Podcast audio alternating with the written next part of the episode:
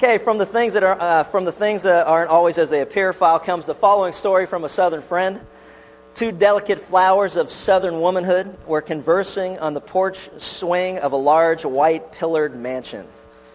The first woman said, "When my first child was born, my husband built this beautiful mansion for me." The second woman commented, "Well, isn't that nice?" The first woman continued, "Well, when my second child was born, my husband bought me that fine Cadillac automobile you see parked in that driveway." Again, the second woman commented, "Well, isn't that nice?" The first woman boasted, "When my third child was born, my husband bought me this exquisite diamond bracelet." To which again the second woman commented, "Well, isn't that nice?" The first woman then asked her companion, "Now, what'd your husband buy for you when you had your first child?" The second woman replied, "My husband sent me to charm school." "Charm school? Land sakes, child, what on earth for?" To which the second woman responded, "So that instead of saying, 'Who cares?' I learned to say, 'Well, isn't that nice?'"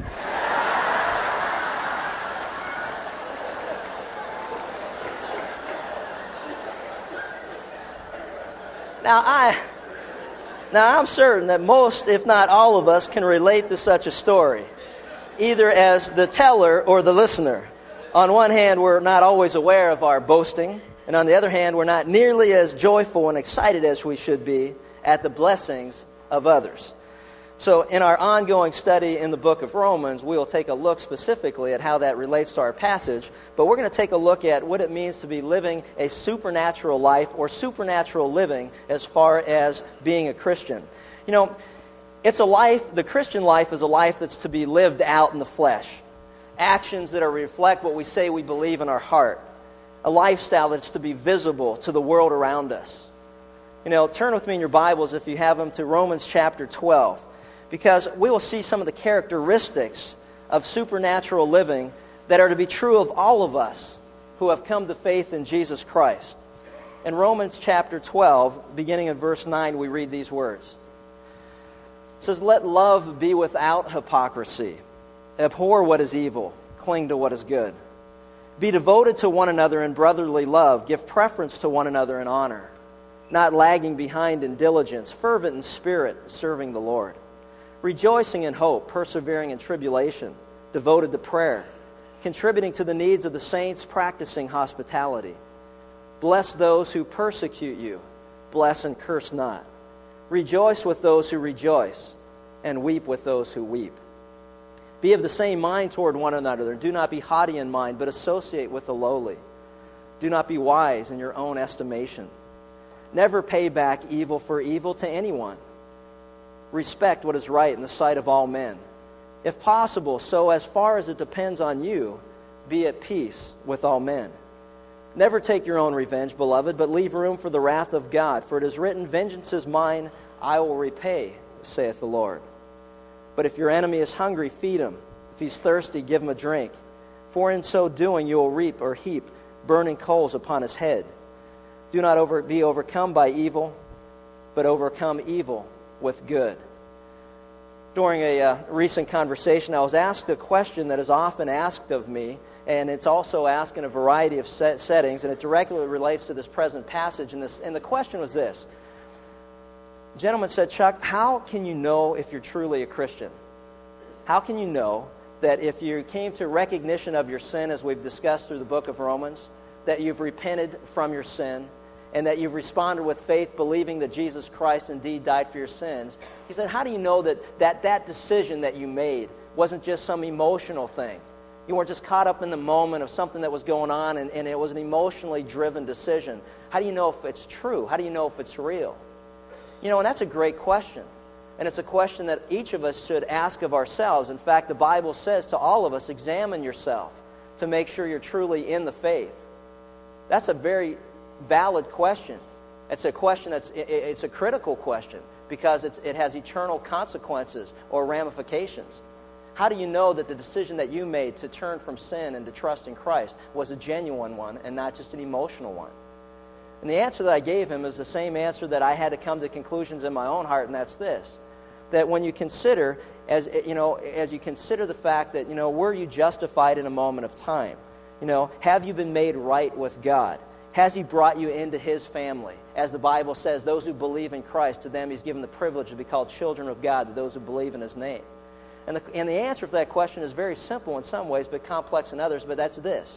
And that is that and when you examine your heart and you examine your lives, is your heart's desire to live a life that's pleasing to God? Is your heart's desire to, as we just discussed, to sacrifice your will for the will of God? Is your heart's desire to walk with God or to please God at all costs? Is your heart's desire then reflected in your actions? Because the Bible tells us that faith, by, by and in itself, is dead unless there is an outward expression of that faith in our heart. In other words, can we say that we've come to faith in Christ and then live any way that we want with no reflection of what the Bible says should be the reflective of a heart of a person who's come to faith in Christ? See, if our desire is to move forward with God and towards God and obedience with God, then we can rest assured that the Spirit of God who lives within us will testify with our spirit, bear witness, the Bible says, that we are children of God to those who believe in his name. When we don't want to do what's right, the Spirit of God is saying, wait, that's wrong. You know that's wrong. Why are you choosing to do that? Don't you know the wages of sin is death, the consequences that will follow? Don't be deceived. God's not mocked. Whatever you sow, you're going to reap. And as we struggle with making these decisions, there's that internal struggle that's always present because the, the, the child of God has the Spirit of God living within us, telling us of the truth of what God has to say. See, it's as absurd as it is unbiblical to believe that anyone can live a faithful, fruitful Christian life on mere good intentions and warm feelings for the Lord and his work. The Christian life is a disciplined life. And in fact, the Bible says in the book of Hebrews, you have forgotten the exhortation which is addressed to you as sons. My son, don't regard lightly the discipline of the Lord, nor faint when you are reproved by him. For those whom the Lord loves, he disciplines, and he scourges every son whom he receives. It's for discipline that you endure. God deals with you as sons. For what son is there whom his father does not discipline? All discipline for the moment seems to be joyful, not joyful, but sorrowful. Yet to those who are being trained by it, afterwards it yields the peaceful fruit of righteousness. The accountability that comes with being a Christian is, by simple definition, an accountability to a standard, a set standard. The question that we got to ask ourselves is, if God will discipline those of us who have come to faith in Christ when we're not obedient to God, the question that you got to ask is, what standard does he use to discipline us, or by what standard does he use to measure our life? And the Bible is very is, is very clear. It's the Word of God. The Bible is God's standard of measurement for each one of us. Those who have not come to faith in Christ, the Bible reveals that we are sinners separated from God. Those who have come to faith in Christ, the Bible reveals how we are now to live as those who have come to faith. In fact, in the book of Ephesians, the, the Apostle Paul writes that we are God's workmanship, created in Christ Jesus for good works, which God prepared beforehand that we should walk in them. Salvation is designed to produce an unmistakable pattern of godly and righteous living. When you and I come to faith in Christ, our life after that moment in time should be reflective of what God says his people are all about. There's no other way to get around that. It's as simple as that. And in our present text, Paul gives twenty-five distinct but closely related exhortations. And as we read through these twenty-five, I want you to examine yourself, not just if you're in the faith and that anything that I'm talking about makes any sense. That's the first step. But the second is, is that for those who have given Christ, so to speak, our heart, have surrendered our hearts to him, believe that he died for our sins, have become children of God, now we look at this as the standard by which God measures us for the purpose of conforming us into the image of his Son. God's desire for all of his kids is that we become more and more like Jesus every day. So as we look at these twenty-five distinct exhortations that are on here, measure them, as it were, against your own life. Do a self-examination. How are you doing on this point? How about the next one? How about the following one? And where we fall short, my encouragement to you as it is to me is, first of all, confess our, our shortcomings to God, which is confession of sin, and agree what he's saying about our lives is true. And then ask him for help to be the kind of men and women that God wants us to be. where we measure up, we praise God that he has brought us from where we used to be to where we are today, where we can say, that is true of my life. That does reflect who I am. I am visibly, uh, you know, from the world standpoint around me, as people look at my life, they can see that is true of my life. And in those cases, praise God, because he who began a good work in us will continue to perfect it until the day of Christ Jesus. And as we all know, that we're all constantly a work in progress. While we're justified at a moment in time, and that'll never change, we become right with God in an instant. And that's the instant we recognize what God says is true. We're sinners. We, re- we, we repent from that sin. We turn to God. We fall on our knees, so to speak, and ask him for mercy. We believe that Christ died for our sins and, and that he rose again from the dead. The Bible says at that moment in time that we're right, made right with God, because God does that. From then on out, we want to live a life that's pleasing to God. So we're going to take a look at this. And, uh, you know, I'm reminded of a... Um, I'm reminded of a, of a, a ride operator when I was putting this all together, kind of like a roller coaster ride operator. I saw a bumper sticker, but I, I, I don't think I'll share that one. But I saw something else that I think I, I, I can kind of uh, clarify what, what, what this is all about. But when you look at, there's twenty-five exhortations that are here, or distinct characteristics of supernatural living. All I can tell you is this: sit down, buckle up, and hold on. So, number one.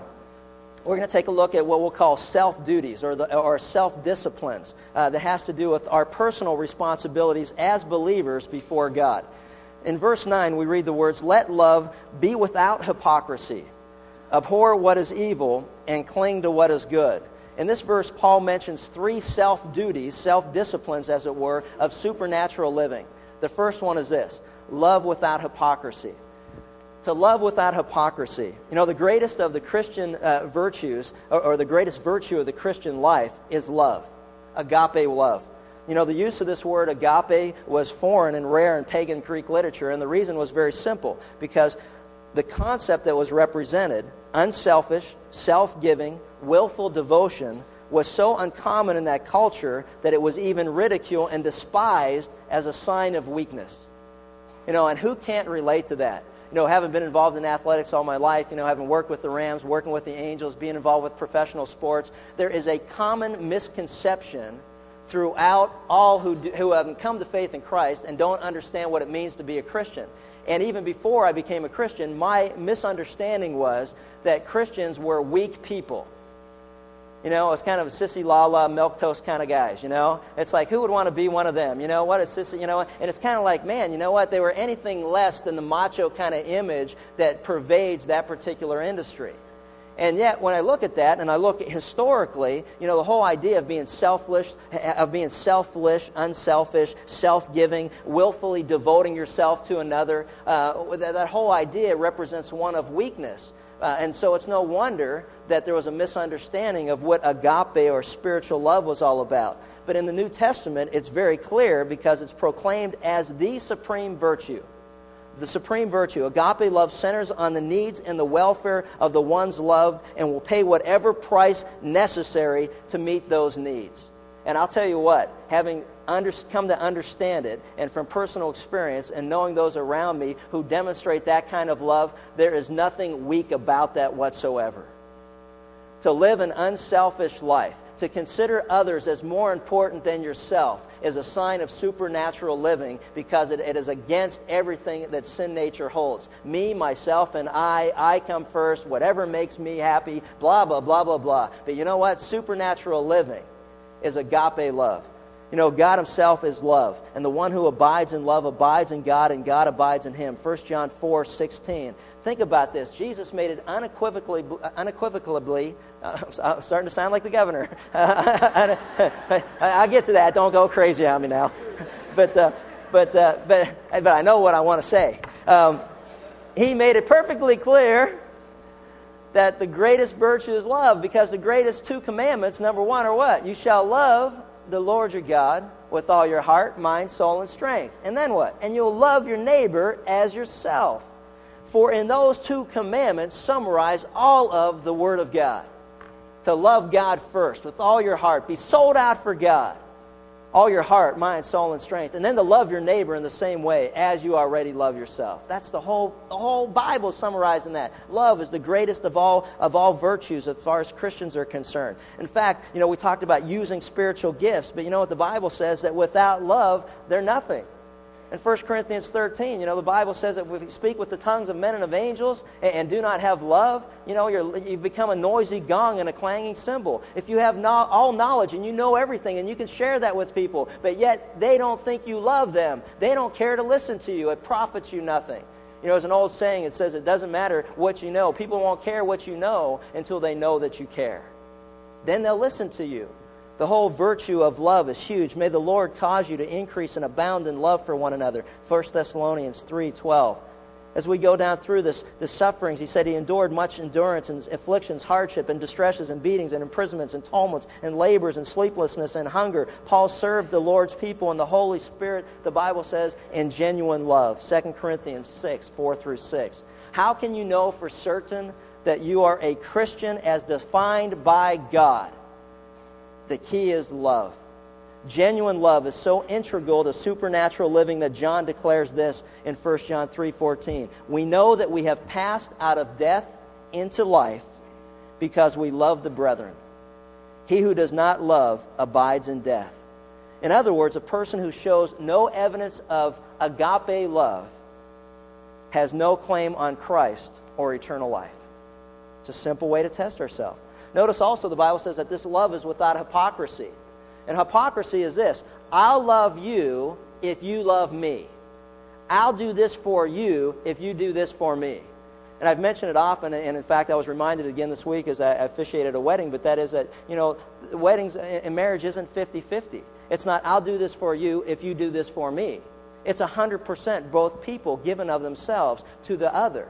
It's one hundred percent. It's people trying to outgive each other. It's not taking taking count of, well, I did this last week, you owe me this, now I'll do this, and, and keeping track of charts and, and graphs and who's up and who's down and whose turn is it this time, and you were right last time, and that's my turn to be right. Even if I'm wrong, it's my turn to be right. You know, and we just kind of, it gets crazy. You know, but this love that God's talking about without hypocrisy is that, you know, it, it, it's what you see is what you get. I don't pat you on the back and tell you it's selfless love. I don't pat you on the back and tell you I love you and then go out and slam you behind your back. You know, before I was a Christian, the thing that turned me off about Christians was this whole idea of hypocrisy. That what I heard them say they believed, they didn't demonstrate in how they lived their life. And there was nothing exciting or, or, or there was nothing attractive about that. There's nothing that draws people to Christ when we say one thing and live something else. Let's face it, people are sick of hypocrites. We're all tired of it. It's about time we get someone in our life who is what you see is what you get. Let love be without hypocrisy. He goes on and says this: abhor what is evil. Abhor what is evil means to hate evil. To hate evil. You know, I often hear parents tell their, their children, said, oh, don't say hate.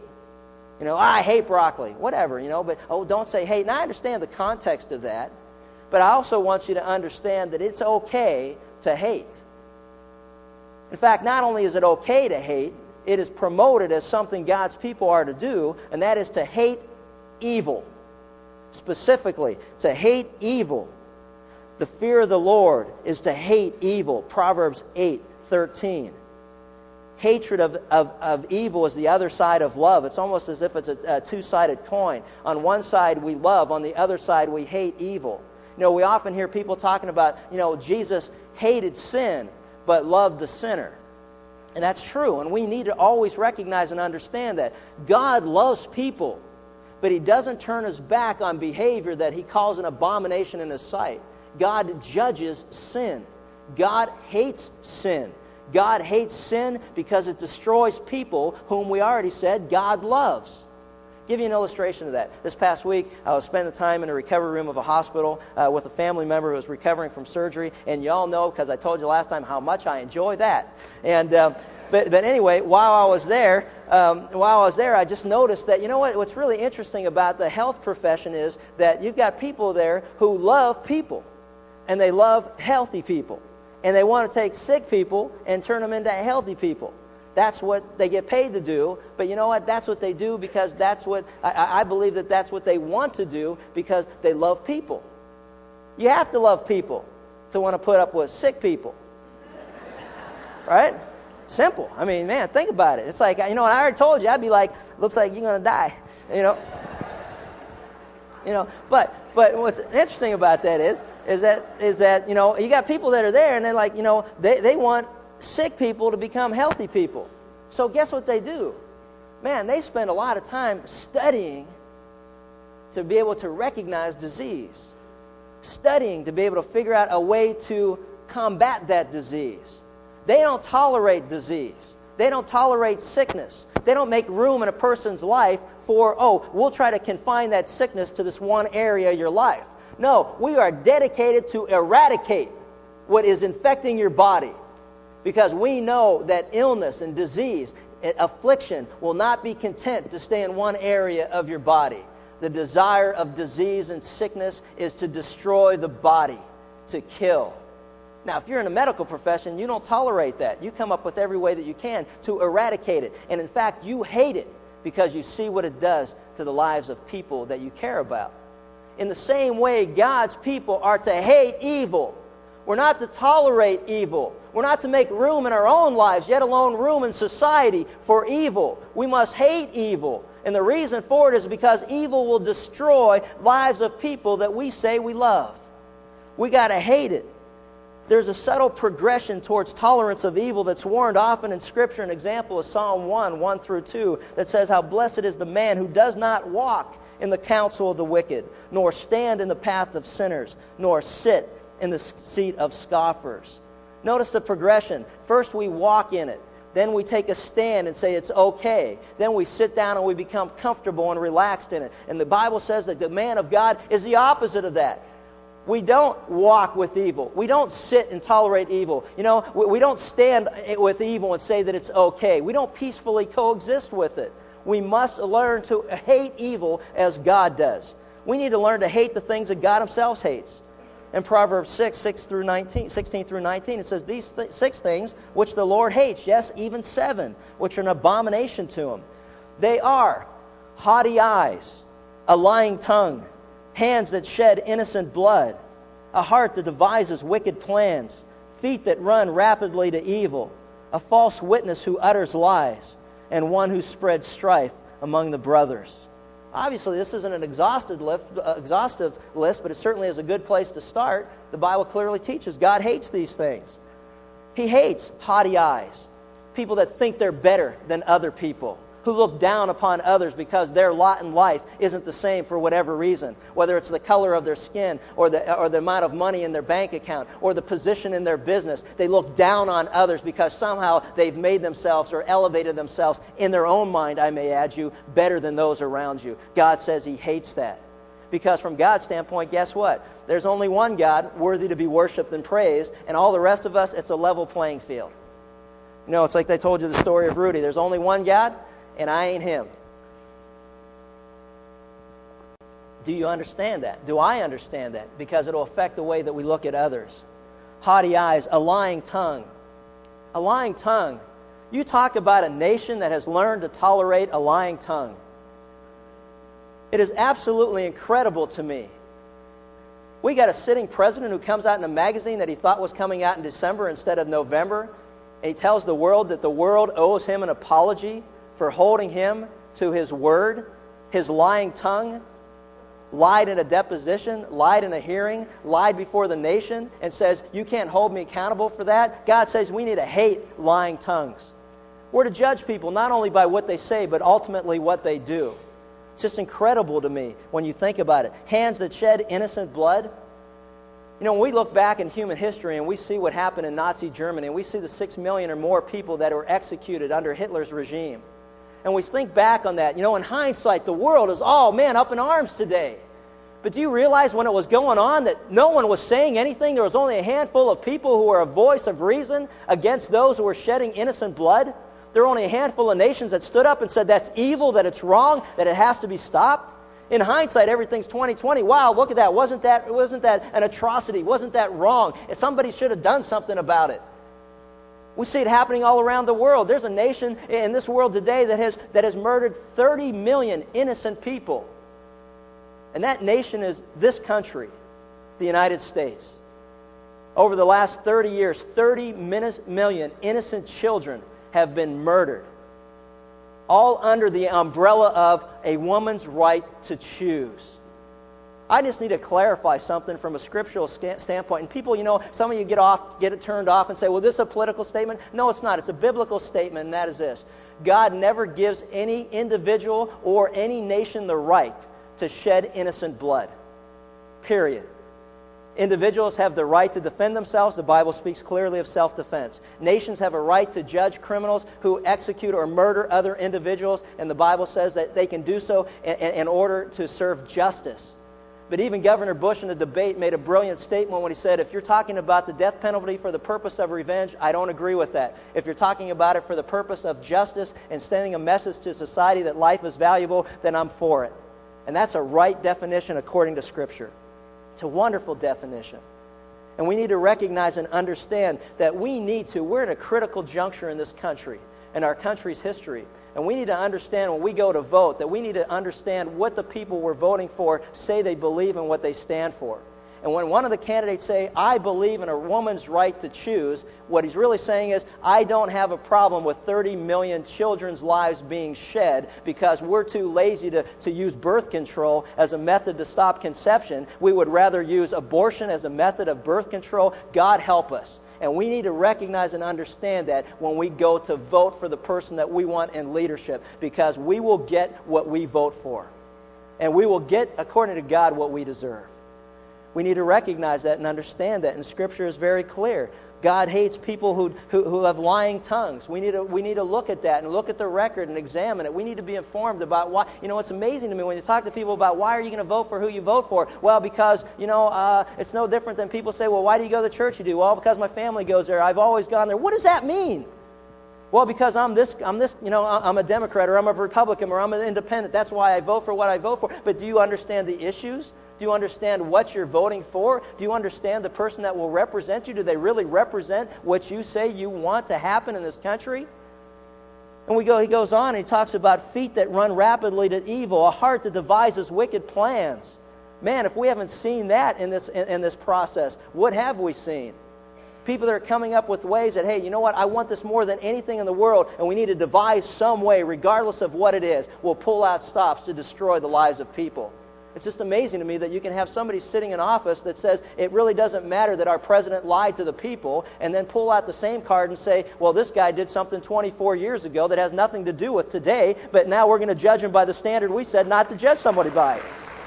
I mean, it's just amazing to me. We need to recognize that we are to hate evil. And the other side of that is that we should also cleave to what is good. To cling to what is good. I like that word because the word has to do with the leaving and cleaving philosophy that's found in the book of Genesis, speaking of marriage. For this cause, speaking of marriage, a man is to leave his father and his mother and is to cleave to his wife. The idea is that of bonding with another individual to become two people becoming one. Now think about it in the concept of what we're talking about. We are to hate evil, not to tolerate it whatsoever, to measure the words and the actions of people by an objective standard, and that is the Word of God. What God says is wrong is wrong, period. What God hates, He hates and will for eternity. The Word of God doesn't change. It is the same yesterday, today, and forever because God is the same. The Word of God is eternal. The Word of God will be the standard by which God judges all of humanity for all of eternity. We're to hate evil. The flip side of it is we're to cling or cleave to what is good. We're to be bonded to it so that there is no separation between a child of God and that which is good. Now, how does that happen? Well, we already learned.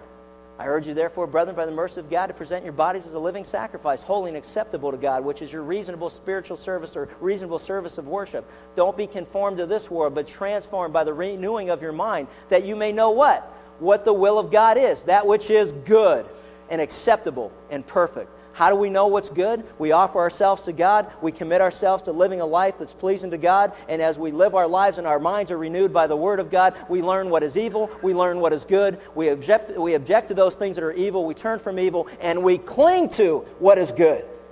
I mean, cling to it. It should be inseparable. The life of the believer and that which is good should be one and the same and visible to the world around us. We should hang on to those things. We don't compromise those. We don't sell those out. They don't become less of a plank for our platform because it's not comfortable to be able to share that message because the population doesn't want to hear it. God's people aren't worried about what the population thinks. God's people worry about what God thinks in Him alone, and we represent Him. We're ambassadors to this world. Our citizenship is in heaven. We'll talk in Romans thirteen about our responsibilities here while we're here on earth. But you know what? We're not from here, and we're going back to be with God. When Jesus comes, He will collect all of those who have come to faith and bring Him to Himself. Where He is, we shall be for all of eternity. What a wonderful truth. But in the meantime, we got work to do. We're to cling to what is good. I like the idea of kind of like hanging on to the edge of a cliff. I mean, think about it. That's the world we live in, man. I mean, we're, we're, we're hanging off of a canyon, and there's a, there's a grand canyon of evil all around us. And we need to hang on for all of our life and all of our strength and all of our heart and all of our mind for what is good. Okay, that's three. Wow. Number two, our second area of responsibility is what I call sibling duties. That has to do with how we are to interact as children of God, the family of God, our relationship. In verses ten through thirteen, we read, "Be devoted to one another in brotherly love." Paul's list of ten, what we call family or sibling duties, starts again with the, the highest virtue, and that is love. That we're to love one another. The litmus test of being a Christian is that we love one another. Be devoted to one another in brotherly love. Love is the highest virtue that's noted. Once again, that whole idea of brotherly love. Think of what Jesus said in John thirteen thirty-five. It says, "The world will know that you are a Christian by your love for one another." In a very simple way, God reminds me over and over again that I have truly become a child of God, that my faith in Christ was genuine, that it's real, that God did what He said He would do in my heart because I have a love for other Christians who before I couldn't stand to be around. Just think about the simplicity of that illustration. Before I came to faith in Christ, I couldn't stand Christians. I thought, like I said, they were milquetoast, they were weak people, they were, you know, whatever you want to call them, whatever you thought that they were, and I'm sure many of you can identify. And I thought, I never want to be like them. But the compelling love of Christ drew me to Himself, and when I gave my life to Christ, He also changed my heart toward those who have given themselves to Christ as well. We become brothers and sisters in Christ, fellow heirs of the inheritance that we have to look forward to. The Bible says that even though we don't always agree with one another, and there are some people I'd rather not spend social time with, but I tell you this, I have a genuine love for them in my heart because that I know we have a common Father and that we have a common Savior in Jesus Christ our Lord. To be devoted to love. Honor has with it the idea of being able to, to look upon another person, not to give hypocritical praise uh, in hopes of having them compliment us in return, but to, to honor is to show genuine appreciation and admiration for another person in the family of God. You know, when I look at others who have come to faith in Christ, I give them preference or honor because that I know that they're a child of God. I know that Jesus Christ died for their sins. I know that Jesus died for them, and they've accepted His death on, be, on, on their behalf. And because of that, they are honored vessels of God, saved by the same Lord that saved me. And because of that, I give them the due honor that they deserve. Not that there's anything in and of any, any of us ourselves, because all the praise goes to the Lord, but I can honor them for being a brother and sister in Christ. We're to be diligent. The whole idea of being diligent is to be excellent in what we do. Last time we were together, I used the word heartily. That whatever we do, we're to do heartily as unto the Lord, for it's the Lord God whom we serve. The idea of being diligent is to be excellent in everything that we do. We talked last time that God gifts each one of us who have come to faith in Christ with a gift or gifts to be used to build up the body of Christ and to bring glory to Jesus. And, and, the, and the idea here is that we become diligent in what we do. If we serve others, that we do so with diligence and enthusiasm and vigor, and, and we have a smile on our face. You know, so many Christians, and I think about even before I came to Christ, and I think about people even today, we walk around with the biggest sour pusses, and we walk around like we were baptized in vinegar. It's like, you know, it's like, man, I mean, make a joyful noise unto the Lord, not some unhealthy grunt. I mean, we all walk around like, where's the food basket go for the motel ministry? Here, right here, right here. We're going to give that. I hope, hey, God bless them. Hope that all works out for them. Yeah, man. Uh, you know, it's like, man, Are you excited at all about what the Lord's done in your life? Do you realize you've been bought with a price and it's therefore Him whom we serve? Do you realize He saved you from the gates of hell? You'll no longer be held accountable for sin. You won't be judged accordingly. You are, the, the wrath of God is withheld from you who have come to faith in Christ. You're going to heaven. You're not going to hell. He's given you spiritual, eternal life. Today He's given you joy. Jesus said, I came that you might have joy and you'd have it abundantly. Do you even begin to understand and believe who you are in Christ? We're to be diligent in our service to the Lord and do so joyfully and heartily with, with, a, with, with a smile on our face. I talk to people, it's like, man, we're in a spiritual battle. Yes. And the point is, well, what are we going to do? Hey, listen, I read the book. We already won. We already won. Just go out and, you know, and, and join the game. Fight the good fight. Be steadfast, immovable, always abounding in the work of the Lord because your toil's not in vain. It's okay. And they look at you like, oh, yeah. Wow. And then they go to the next person. We're in a spiritual battle. And that person goes, yeah, I know, man, life sucks, you know. They're like, come on, you know. It's like exhortation. We're to build each other up in the faith. We're to be fervent in the Spirit, man. We're to be boiling over. It has to do with our attitude. The word fervent was, wow, man, it was like boiling over. Now, we got to be careful sometimes because you can be so excited about your faith in Christ and so excited about what the Lord's doing, so excited about everything that's going on. You know, we can come in and just you know, blow people away. We got to have discernment. We got to have a little discretion. We got to, you know, earn the right to be heard. We got to make sure that they understand we love them and we care for them. Because let's say, frankly, before I came to Christ, and I met people that were way overboard. I mean, they didn't attract me to them. You know what I'm saying? You know, like the crazy dude that used to wear the rainbow hat or the rainbow hairdo at all football games with the John three sixteen sign. You know, before I came to Christ, I wasn't thinking, man, I hope someday I'm like him. You know, I can't say that, you know, he made me envious of walking with the Lord. But but the point is we're to be fervent in, fervent in spirit to serve the Lord, realizing, you know what, we're serving God. We are servants of God. We're serving the Lord. Be steadfast, immovable, always abound in the work of the Lord because you know that your toil, your hard work isn't in vain. Why? Because we're serving Christ. You know, if I thought that I did what I did to serve you and look for, you know, attaboys, thank you, oh man, that was awesome, thanks for coming, thanks for being here, hey, you know what, I ought to quit doing this a long time ago because that just doesn't happen. So funny is, you know, most of the time the only people I hear from are the people that come down right afterwards and go, you know, I really think you should have said this. And I go, really? And I say, thank you for coming by. Now, see, that's that's becoming more and more like Jesus. Because I can remember a day when I just say, hey, you know what? Go take a hike and go somewhere else.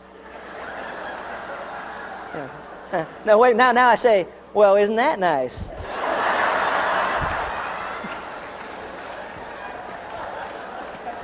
Yeah, growing in your faith.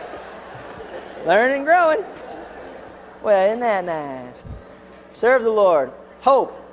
The whole idea of hope and perseverance. We've already seen that in our study through Romans, you know, hope and perseverance, that we're to have hope, rejoicing in hope. We know we're steadfast and movable because we have hope. We're well done. One day we'll hear those words, well done, good and faithful servant. Man, the hope that we have to look forward to those words, to see that day that's coming as we see the day drawing near, the, the, to eagerly anticipate what will be revealed to us and in us the day that our Lord returns. Man, that's exciting stuff. The whole idea of perseverance has to do with tribulation, and tribulation will always bring about a prayer life. I'll tell you what, I, I can't remember the last time that I've ever prayed over something more than I've pr- I'm praying over this coming election. Man, God has had me on my knees. God has had me thinking about it constantly. Be anxious for nothing, I'm reminded, but in everything in prayer and supplication, let your requests be made known to God. And the peace of God, which surpasses all understanding, will guard your hearts and your minds in Christ. But I also know tempered with that prayer is a responsibility to go and take action. See, the Christian life is a life of action and also a life of attitude. You know, as we go through tribulation, God draws us to Himself. I am convinced, and the longer that I live, I'm more convinced that God's best method of keeping us close to Him is to allow, allow us to be persecuted and tribulation in our life, because that's what God uses us to, uses to keep us close to Him.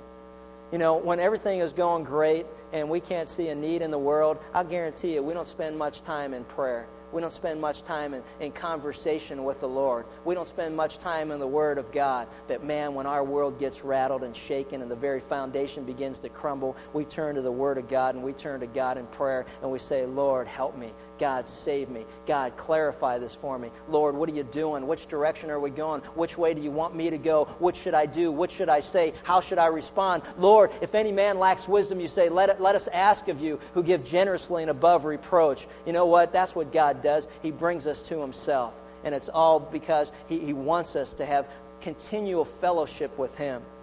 The Bible says that we're to contribute. The word contributing has to do with contributing to the needs of others. It's a word that's translated from the word koinonia, to have in fellowship or common with one another. That we're to contribute to the needs of the saints. That as we see God has blessed us with a resource that we can in turn use to bless another person in the name of Jesus Christ, we're to do that. The Christian life is a visible life. It's a life that takes action. We contribute to others. Paul says that we're to be generous and ready to share. Instruct those who are rich in this present world to be generous and ready to share with those who have not. First Timothy six, seventeen and eighteen. Also, practicing hospitality has with it the idea of being able to not only to, to meet the needs of those around us, but it takes it even further than that, and that is to look for those needs. It's one thing to have the need be brought to us. It's another thing to be proactive as believers, looking out at the lives of others around us and trying to sense what their need is and then meeting that need. We're to be proactive, practicing hospitality. You know, in biblical days, they didn't have Holiday Inns. They didn't have Hyatts. They didn't have Marriotts. They didn't have any of that. And so when a person would come to town, there was only one place to stay, and that was in the home of believers.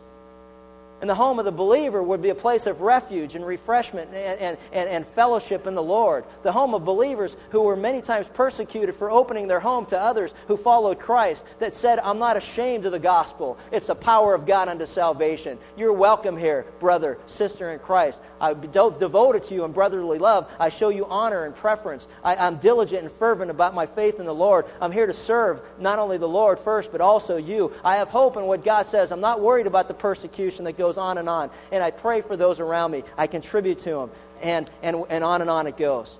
The Bible says that we have those responsibilities. It goes on to tell us in verses fourteen through sixteen that we have social duties, and that has to do with the people around us that, that, that are believers and unbelievers. It's everybody. First, it starts in our own hearts. Then it extends to the family of God. Then it's also to everybody. And notice what he says, that we're to bless those around us. In verse fourteen, bless those who persecute you. Bless those who persecute you. That's exactly what Jesus said. I say to you who hear, love your enemies, do good to those who hate you, bless those who curse you, pray for those who mistreat you. Luke six, twenty-seven and twenty-eight. Jesus referred to the same self-giving, heartfelt, un- unhypocritical, willing love, agape love, that Paul's referred to in Romans chapter twelve. In fact, he went on and made it very practical. He said, whoever hits you on the cheek, offer him the other. Whoever takes your coat, do not withhold your shirt from him either. Give to everyone who asks of you, and whoever takes away from you what is yours, do not demand it back from them. Those are tough words. That's why it's supernatural living, because I'll guarantee you that, you know, my natural bent, when somebody punches me on one side of my face, I'm not going to turn and let him hit it on the other. I was taught to duck and then follow with a left hook. See, you know, and, and we've got to understand, but that's not who we are in Christ any longer. That we're to bless those who persecute. We're to curse not. We're not to go around slamming people that are persecuting us, but we're to do good. We're to overcome evil with good, and we'll see that. We're to rejoice with one another. You know, I stop and I laugh about that story, and I think it's a beautiful illustration of many of us in our walk with Christ as it comes to the blessing of others. You know, instead of saying, who cares, which is really what we're thinking, we say, well, isn't that nice? Well, God bless you. Isn't that good for you? So your business is doing really well, and you got a big old house, and you got nice new cars, and you got all kind of money in the bank, and everything's going for good. Well, rejoice in the Lord, brother. And you're thinking, man, you know what, Lord, I don't understand it, because he's a lot dumber than me. And I deserve it a lot more than he does.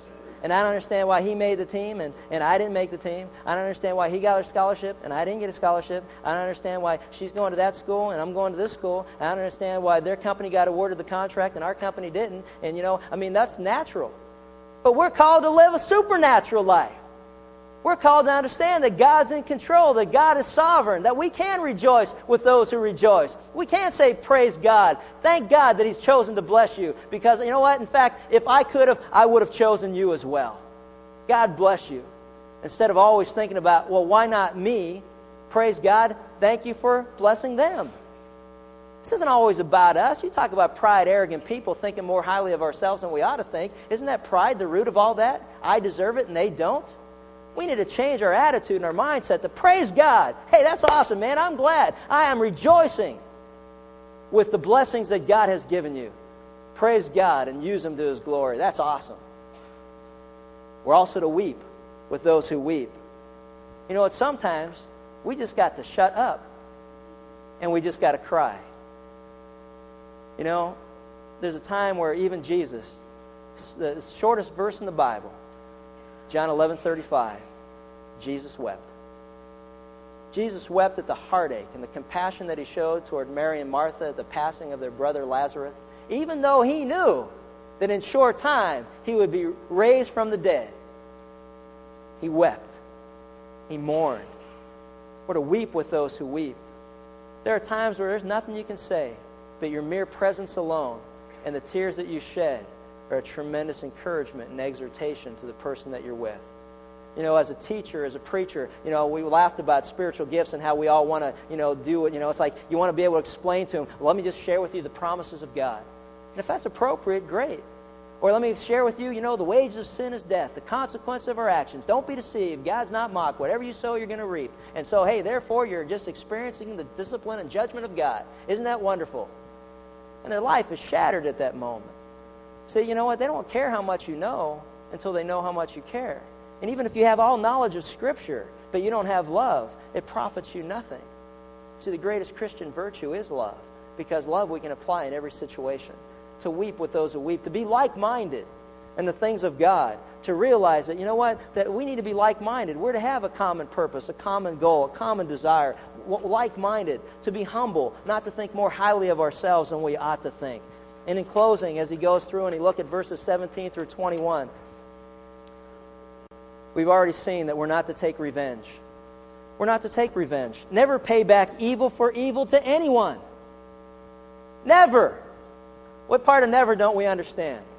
It is never right to pay back evil for evil. We want to reflect Christ in our life. Even Jesus, as He died on the cross, said, Father, forgive them, for they know not what they do. First Peter chapter two said that He who, who bore our sins on the cross did not endure the hostility of men, did not desire to get even with them, but He entrusted Himself to God the Father who judges righteously. We're never to get evil, uh, to, to, to enact uh, vengeance or revenge upon another. We're to respect what is right. Respect right. Respect what is right in the sight of all men. To do the right thing.